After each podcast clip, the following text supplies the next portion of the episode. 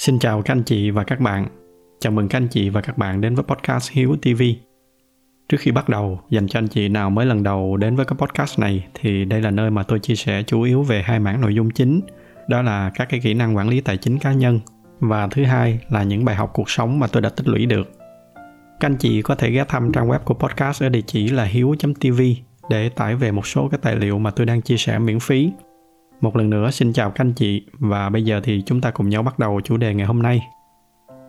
Tôi sẽ bắt đầu cái tập ngày hôm nay với một tin vui nho nhỏ. Đó là podcast của chúng ta đã vừa vượt qua được cái mốc 100.000 người đăng ký ở trên YouTube. Đây là một cột mốc mà tôi không nghĩ là sẽ đạt được ở trong một cái khoảng thời gian ngắn như vậy. Tổng cộng chỉ chưa tới 7 tháng từ ngày mà tôi thu cái tập đầu tiên. Nhưng mà tôi không có làm cái tập ngày hôm nay với mục đích là kể về những cái việc là mình đã hay, đã giỏi như thế nào tôi chỉ muốn mượn cái thành quả nho nhỏ này để làm một cái cớ trả lời cho một câu hỏi mà có rất là nhiều bạn trẻ đã gửi về cho tôi. Những câu hỏi này thường xoay quanh một cái ý chính, đó là tôi có thể chia sẻ lại một cái bí quyết mà nó đã mang lại cho tôi cái thành công ngày hôm nay. Cái lý do mà trước giờ tôi không có trả lời câu hỏi này, bởi vì như tôi đã nhiều lần nói ở trên các tập trước đây, tôi không nghĩ là mình là một người có cái thành công gì đó đặc biệt. Ở trong cái tập ngày hôm nay tôi sẽ dùng những cái thành quả nho nhỏ từ cái youtube tạm xem nó như là một cái thành công nhỏ để dùng nó làm một cái cớ để trả lời cho các câu hỏi của những bạn trẻ này. Tôi sẽ bắt đầu bằng một cái buổi trò chuyện khác cũng với một cái bạn trẻ. Trong cái buổi trò chuyện đó thì bạn đã hỏi tôi với cái nguyên văn là hồi mà chú bằng tuổi con thì chú đã dùng cách nào để mà đối mặt với những cái áp lực từ bên trong? Lý do là đôi lúc con thấy mình bị nhiều áp lực do những cái kỳ vọng do chính con tự đặt ra cho bản thân. Ví dụ như là con kỳ vọng là mình phải đạt được một cái trình độ nào đó ở một cái độ tuổi nhất định, rồi con phải kiếm được bao nhiêu tiền ở cái thời điểm nào đó. Và chính những cái kỳ vọng đó nó lại làm cho con bị thất vọng. Con đã xem cái bài về sự kỳ vọng của chú là mình chỉ có thể đặt kỳ vọng về bản thân mình được thôi, đừng có đặt kỳ vọng vào người khác nhưng khi con kỳ vọng quá nhiều vào bản thân, thì chính nó cũng làm cho con bị áp lực rất là nhiều. Sau một lúc trò chuyện, bóc tách dần những cái vấn đề ở trên bề mặt, thì tôi đã chia sẻ với bạn là thật ra cái nguyên nhân sâu xa của những cái áp lực mà bạn này đang gặp không phải là dừng lại ở cái việc là đặt kỳ vọng cho bản thân, mà nó xuất phát từ cái sự so sánh. Bây giờ tôi sẽ giải thích chi tiết hơn về cái ý này. Theo cái quan sát của tôi thì có hai nhóm người mà chúng ta thường gặp cái nhóm thứ nhất, đó là tôi gọi là cái nhóm dễ dãi với bản thân. Nhóm này là cái nhóm luôn luôn có lý do cho mọi cái vấn đề mà họ gặp phải. Ví dụ, họ đến trễ là do kẹt xe, họ không hoàn thành được công việc là bởi vì sếp không đưa ra hướng dẫn cụ thể, hoặc là họ thất bại là do xã hội không có môi trường tốt cho họ tỏa sáng. Nói chung là cái nhóm này luôn luôn có lý do cho mọi vấn đề của họ, nhưng tất cả những cái lý do đó nó đều có một cái điểm chung, đó là không bao giờ cái nguyên nhân nó đến từ họ vấn đề luôn luôn là từ người khác, từ bên ngoài, còn họ thì luôn luôn là nạn nhân. Và thẳng thắn mà nói thì à, tôi không quan tâm nhiều lắm tới cái nhóm này. Tôi thường chọn cái cách tránh xa những cái người này. Nếu họ là nhân viên của tôi thì tôi sẽ cho họ thôi việc. Còn nếu mà là những người trong cuộc sống thì tôi sẽ hạn chế tiếp xúc với họ. Nhóm thứ hai là cái nhóm nghiêm khắc hơn với bản thân. Họ sẽ là những cái người có nhiều mục tiêu, nhiều kỳ vọng cho bản thân và khi mà gặp vấn đề thì cái người đầu tiên mà họ chất vấn sẽ chính là bản thân họ. Nhóm này là cái nhóm mà tôi sẽ dành nhiều cái sự quan tâm của mình hơn. Bởi vì ờ, với tôi, đây là cái nhóm có những cái nền tảng tố chất tốt. Chỉ là các bạn đó chưa biết cách để quản lý và kiểm soát cái sự kỳ vọng cho bản thân. Từ đó để cho nó phát triển một cách không có kiểm soát và trở thành những cái áp lực tiêu cực. Bây giờ thì ờ, để tôi giải thích rõ hơn về hai cái khái niệm mà tôi tạm đặt tên là áp lực tiêu cực và áp lực tích cực đầu tiên chúng ta nói về cái áp lực tích cực. Áp lực, theo tôi, nó không hẳn là một cái điều xấu. Nếu mà áp lực ở một cái mức hợp lý thì nó sẽ là cái động lực rất là hiệu quả để chúng ta phấn đấu. Cá nhân tôi thì cho tới nay vẫn liên tục tạo ra những cái áp lực cho bản thân mình. Từ đó nó giúp tôi cố gắng mỗi ngày một tốt hơn. Chỉ khác với ngày xưa là bây giờ tôi biết cách để quản lý những cái áp lực đó ở một cái mức hợp lý, để nó là một cái áp lực tích cực cái áp lực nó chỉ trở nên tiêu cực khi mà chúng ta không quản lý được nó. Nó trở thành một cái áp lực quá lớn và nó bắt đầu gây tổn hại cho tinh thần. Nó làm cho các bạn bắt đầu hoài nghi về bản thân mình và dần dần nó làm cho các bạn mất niềm tin vào bản thân. Tôi gọi cái áp lực này là cái áp lực tiêu cực. Vậy cái câu hỏi đó là những cái áp lực tiêu cực này nó đến từ đâu? Theo tôi thì nó đến từ cái sự kỳ vọng và cái sự kỳ vọng ở trong trường hợp này nó đến từ hai nguồn cái nguồn thứ nhất đó là nó đến từ bên ngoài và cái nguồn thứ hai đến từ bên trong. Bây giờ chúng ta sẽ nói về cái nguyên nhân thứ nhất trước. Đây cũng là cái nguyên nhân chủ yếu. Khi mà giải quyết được cái nguyên nhân này rồi thì gần như là chúng ta cũng sẽ giải quyết được luôn cái nguyên nhân thứ hai. Đó là cái kỳ vọng đến từ bên ngoài. Cái sự kỳ vọng này nó sẽ xuất phát từ những người như là cha mẹ, như là thầy cô, xã hội ở Việt Nam mình thì à, cha mẹ thường đặt cái kỳ vọng là con cái mình lớn lên sẽ trở thành kỹ sư hay là bác sĩ hay là giám đốc gì đó. Rồi nếu mà không may con mình chỉ yêu thích thể thao hoặc là ca hát chẳng hạn, thì những cái kỳ vọng đó nó dần dần nó trở thành áp lực cho chính những cái người con đó. Đó là cái loại kỳ vọng dễ thấy nhất, còn có những cái kỳ vọng trừu tượng hơn một chút. Đó là kỳ vọng đến từ xã hội. Xã hội thường đặt ra những cái hình ảnh những người thành công là những doanh nhân những người đi xe hơi đắt tiền, ăn mặc sang trọng, tất cả những cái điều đó vô tình nó tạo ra cái áp lực cho những người có một cái cuộc sống bình thường hơn. Hoặc như là trong trường hợp các bạn trẻ lúc nãy, sau khi mà phân tích cái vấn đề ra, thì dần dần tôi thấy được là cái nguyên nhân đó là do bạn nhìn thấy tôi, nhìn thấy mark là cái cầu trợ lý của tôi mà có lần tôi đã kể. Những người đó đã đạt được tự do tài chính, xong rồi bạn cũng kỳ vọng là mình cũng đạt được như vậy nhưng mà bạn nhìn lại vị trí của mình hiện tại thì bạn thấy là mình còn khá là xa so với cái mục tiêu đó. Và nó làm cho bạn cảm thấy bị áp lực. Đây là một vài ví dụ về cái sự kỳ vọng đến từ bên ngoài. Và nó xuất phát từ một cái nguyên nhân ở đằng sau, nguy hiểm hơn, đó là cái sự so sánh. Ở cái ví dụ đầu, cha mẹ lấy hình ảnh là những người giám đốc, bác sĩ, kỹ sư, rồi mang những cái hình ảnh đó để đặt lên con mình. Và nếu mà người con cũng chấp nhận cái sự so sánh đó thì nó sẽ tạo ra một cái áp lực rất là lớn cho chính những người con đó. Ở việt nam mình hay có một cái cụm từ rất là phổ biến, đó là con người ta. Theo tôi, đây là một cái hình thức so sánh độc hại mà có rất là nhiều bậc cha mẹ cứ dùng một cách vô tư. Sang cái ví dụ thứ hai, cái sự kỳ vọng nó đến một cách âm thầm hơn. Nó đến từ những cái khuôn thước, những cái định kiến của xã hội. Đặc biệt là ở xã hội việt nam mình ở cái thời điểm hiện tại khi mà báo chí cứ suốt ngày tô vẽ những cái người thành công phải là những cái người chủ tịch tập đoàn, những cái người diễn viên, ca sĩ đi xe hơi mắc tiền, ăn mặc sang trọng. Khi mà thấy xung quanh như vậy, chúng ta nghe riết, đặc biệt là các bạn trẻ, là những cái người chưa có vững về tinh thần. Các bạn cứ tiếp nhận những cái hình ảnh đó mỗi ngày và dần dần xem đó là một cái sự thật, là một cái điều hiển nhiên. Xong rồi các bạn nhìn lại bản thân mình, các bạn thấy là mình chưa có gì hết nên nó làm cho các bạn cảm thấy bị áp lực, thấy mình là một cái kẻ thất bại. Những cái điều này nó làm cho chúng ta quên đi cái bản chất của sự thành công nó là cái gì. Như tôi đã từng phân tích ở trong một vài tập trước đây, sự thành công cao nhất nó chính là hạnh phúc, là cái sự viên mãn. Nó không phải là ở cái khía cạnh tiền bạc, vật chất hay là địa vị.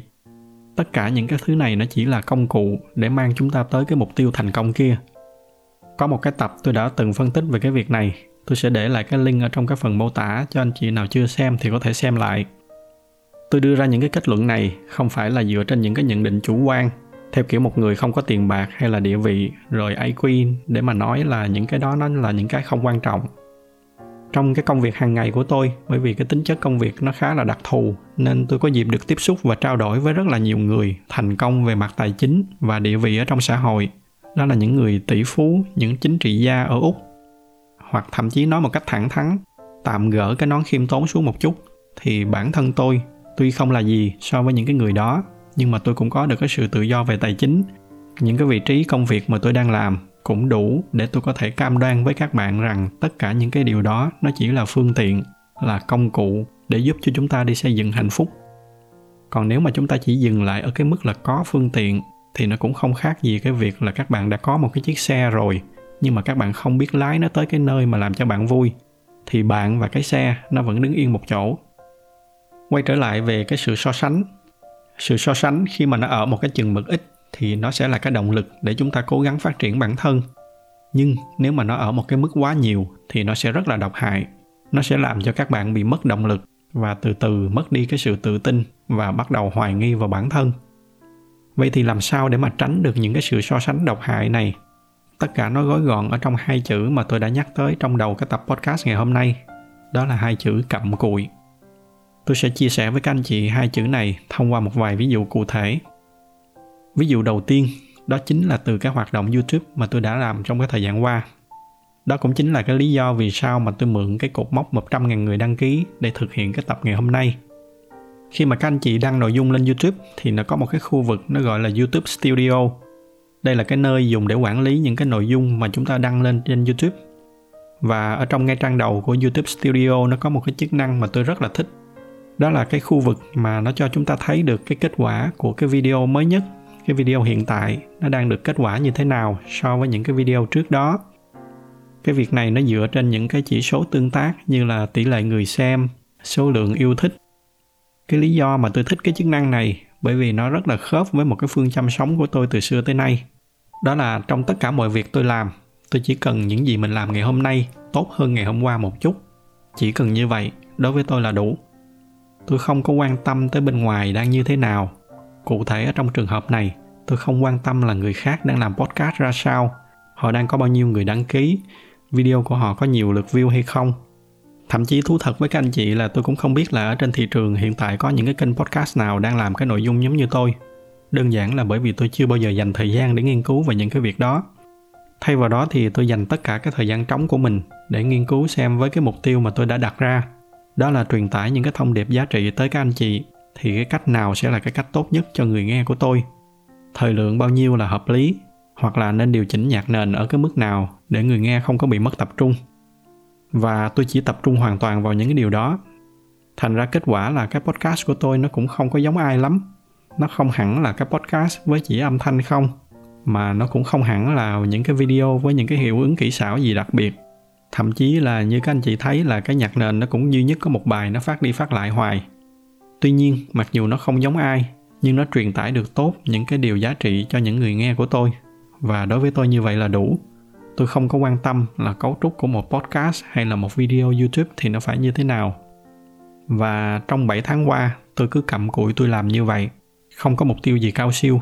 Chỉ với một cái mục tiêu duy nhất, đó là những gì tôi làm ngày hôm nay, tốt hơn ngày hôm qua một chút. Video đầu tiên tôi làm được 1.000 view, thì video sau tôi cố gắng được 1.001 view, là tôi đã vui rồi. Đối với tôi vậy là đủ. Đó cũng là cái lý do mà tôi rất là thích cái từ cặm cụi. Bởi vì nó mang một cái ý nghĩa rất là rõ ràng là chúng ta cứ âm thầm, đều đặn, cố gắng mỗi ngày, không quan tâm gì tới xung quanh. Một cái từ nghe có vẻ rất là hiền hòa nhưng thật ra tôi nghĩ là nó rất là mạnh mẽ. Và chỉ với một cái nguyên tắc đơn giản như vậy, trong những cái hành trình của mình, khi mà tôi dừng lại nghỉ tay, thử nhìn lên sang xung quanh, vô số lần như vậy, tôi đều rất là bất ngờ khi nhận ra là mình đã đi rất là xa so với những người xung quanh, những người mà tôi đã từng có ý định so sánh. Cho nên nếu mà có bạn nào lo lắng là nếu mà chỉ đi ngày hôm nay tốt hơn ngày hôm qua một chút, thì nó có làm cho chúng ta đi chậm hay không, thì các bạn đừng lo tôi xin cam đoan với các bạn là chỉ cần các bạn tập trung toàn tâm, toàn ý, cặm cụi làm như vậy mỗi ngày, chắc chắn là tới một lúc nào đó, các bạn sẽ rất là bất ngờ với những kết quả mà mình đạt được bằng chứng là đã có một số bạn có chuyên môn ở trong cái việc làm youtube đã chia sẻ với tôi là với một cái kênh thuần về giáo dục và tài chính như tôi, là một cái mảng có khá là ít người xem so với những cái mảng khác như là giải trí chẳng hạn. Thêm vào đó với một cái tần suất là chỉ ra một tập mỗi tuần như tôi mà đạt được 100.000 người đăng ký trong vòng chưa tới 7 tháng, thì à, đó là một cái tốc độ khá là ấn tượng. Đó là các bạn đó nói chứ không phải là tôi nói. Tôi nói cái đoạn này cũng không phải để nói mình hay.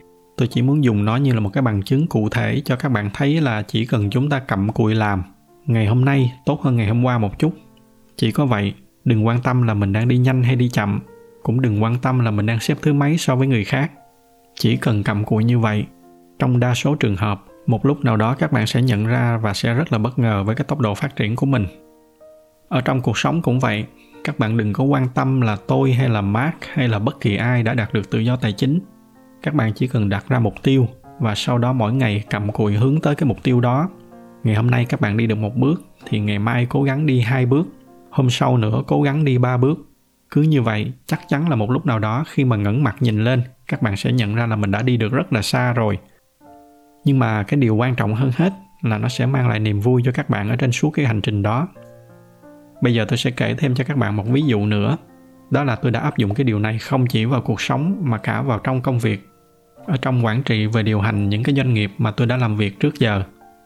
Có thể có nhiều người nghe cái đoạn này sẽ hơi bất ngờ một chút, bởi vì môi trường kinh doanh là cái môi trường luôn có rất là nhiều những cái hoạt động phân tích thị trường, phân tích đối thủ, quan sát xem nhất cử nhất động của đối thủ họ đang làm cái gì thậm chí là có những công ty, có hẳn những cái phòng ban chuyên biệt để phụ trách cái việc này. Và kể cả ở trong những cái trường kinh doanh cũng dạy rất là nhiều về những cái kỹ thuật phân tích đối thủ cạnh tranh. Bản thân tôi ngày xưa, khi mà chưa có nhiều kinh nghiệm thì tôi cũng từng làm như vậy.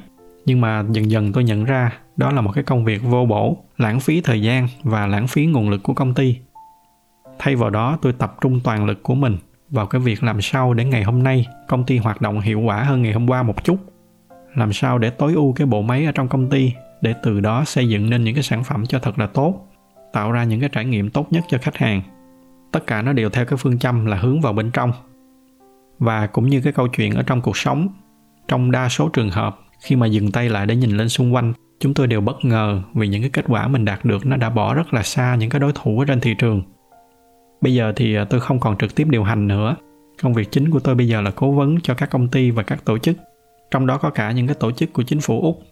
Và tôi đều mang cái triết lý đơn giản này để áp dụng cho những nơi mà tôi làm việc.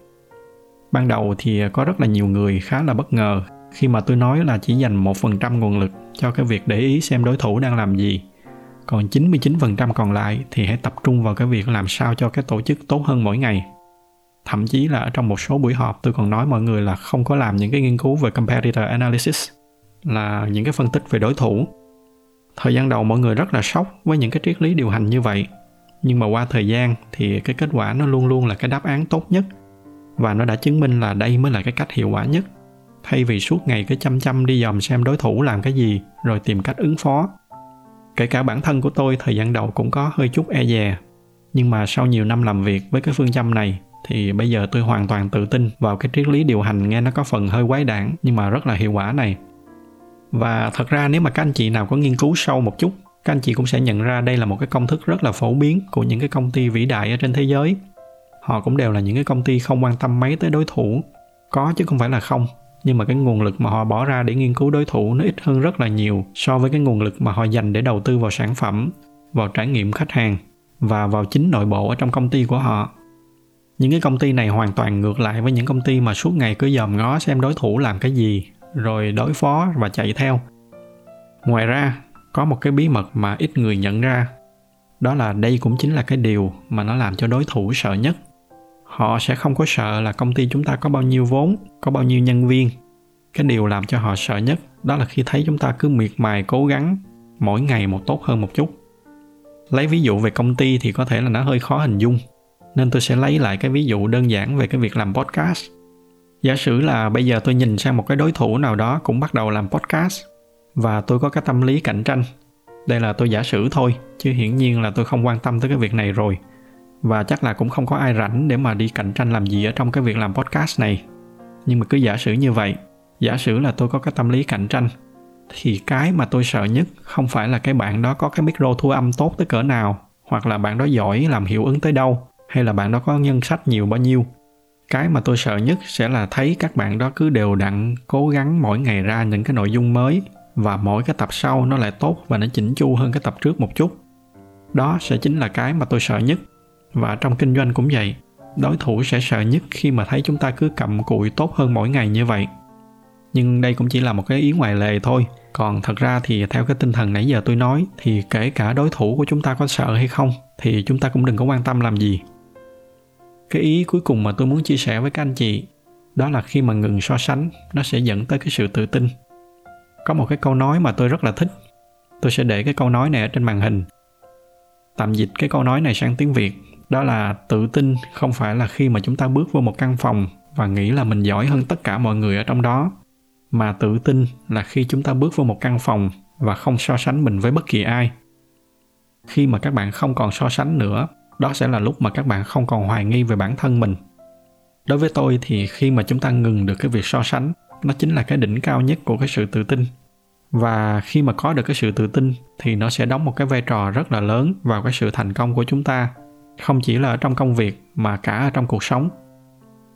Qua những cái ví dụ vừa rồi, từ những cái việc nhỏ nhất như là làm youtube, tới những cái việc lớn hơn như là ở trong cuộc sống cho đến những cái lĩnh vực tưởng chừng như là không thể nào mà không so sánh, như là ở trong kinh doanh. Thì à, tôi hy vọng là qua những cái phân tích của tôi, nó đã giúp cho các anh chị thấy được một cái bức tranh toàn cảnh về cái sự so sánh, cũng như là những cái tác hại của nó. Khi chúng ta bỏ được những cái sự so sánh, thì đó cũng là lúc mà chúng ta gỡ bỏ được những cái áp lực. Lúc đó thì cái áp lực duy nhất còn lại cho chúng ta là làm sao để ngày hôm nay chúng ta tốt hơn ngày hôm qua một chút. Đây cũng là một loại áp lực nhưng mà đối với tôi thì nó chính là cái áp lực tích cực mà tôi đã nhắc đến ở cái phần đầu. Và chỉ cần cái loại áp lực này thôi là nó đủ để giúp cho chúng ta đi tới những cái thành công rất là lớn ở trong cuộc sống. Quan trọng hơn, nó sẽ đem lại cho chúng ta rất là nhiều niềm vui trong những cái hành trình của mình. Như tôi đã nhiều lần nói, trong mọi cái cuộc hành trình, từ là hành trình đi chơi, đi dã ngoại, đi leo núi, cho đến những cái hành trình ở trong cuộc sống như là hành trình tự do tài chính, cái đích đến tuy nó quan trọng nhưng mà nó không phải là cái điều quan trọng nhất. Điều quan trọng nhất là chúng ta phải tìm thấy được cái niềm vui ở trên cái hành trình. Có nó thì chúng ta mới đi được xa. Và với tôi, cái niềm vui lớn nhất ở trong tất cả những cái hành trình của mình chính là thấy được cái ngày hôm nay của mình tốt hơn ngày hôm qua một chút. Còn nếu mà tôi cứ liên tục tôi nhìn sang xung quanh để xem người khác đang đi tới đâu, tôi đang ở cái vị trí nào so với họ, thì nó không còn là niềm vui nữa. Nó là một loại áp lực tiêu cực. Dạo gần đây thì ở việt nam mình có cái phong trào chạy bộ nếu mà ai có thi chạy bộ thì đều biết, cái niềm vui của việc chạy bộ nó cũng gần với cái triết lý này. Nó là để thấy chúng ta tốt hơn mỗi ngày và chúng ta tìm niềm vui ở trong cái hành trình chạy bộ, chứ không phải là cái việc về nhất hay là về nhì. Cái việc thắng thua nó chỉ xảy ra ở trong những cái cuộc chạy đua nước rút. Và trong cái hành trình cuộc đời thì tôi nghĩ nó sẽ giống với những cái cuộc chạy bộ đường dài hơn là những cái cuộc chạy đua nước rút. Nhưng mà rất là nhiều người bị lầm lẫn cái hành trình cuộc đời với những cái cuộc chạy đua nước rút. Cứ cố làm sao để mà hơn người bên cạnh nhà hàng xóm giàu hơn mình thì mình cố giàu hơn nó. Cố làm sao để tới được cái đích sớm hơn. Nhưng mà họ lại quên tận hưởng cái niềm vui ở trong mỗi bước chân. Đó là cái phương châm mà tôi đã sống từ trước tới nay. Và thực tế, nó đã giúp cho tôi không chỉ có được sự tự tin, mà nó còn mang lại cho tôi rất là nhiều niềm vui mỗi ngày. Còn nói về cái sự thành công, nếu mà tạm xem như những gì tôi đang có là một thành công, thì nếu mà phải gọi tên một cái bí quyết nào đó cho những cái thành công này đó sẽ chính là hai chữ mà tôi đã chia sẻ với các anh chị và các bạn trong tập ngày hôm nay. Hai chữ cặm cụi. Chính nó đã giúp tôi đến được cái ngày hôm nay. Có một cái cuộc sống đúng như tôi mong muốn, với rất là nhiều hạnh phúc và viên mãn. Và tôi cũng chúc cho các anh chị sẽ có được những cái cảm giác như vậy. Tôi xin kết thúc cái tập ngày hôm nay tại đây. Nếu mà thấy những cái chia sẻ này là hữu ích thì nhờ các anh chị chia sẻ thêm cho bạn bè và người thân của mình. Ngoài ra thì như thường lệ, bởi vì cái giải thuật của youtube họ ưu tiên cho những video có nhiều like nên nếu mà thích cái video này thì nhờ các anh chị bấm thêm vào cái nút like để giúp cho podcast của chúng ta có nhiều người biết hơn nữa. Xin cảm ơn sự theo dõi của các anh chị. Chúc các anh chị có một buổi tối cuối tuần vui vẻ bên người thân và gia đình.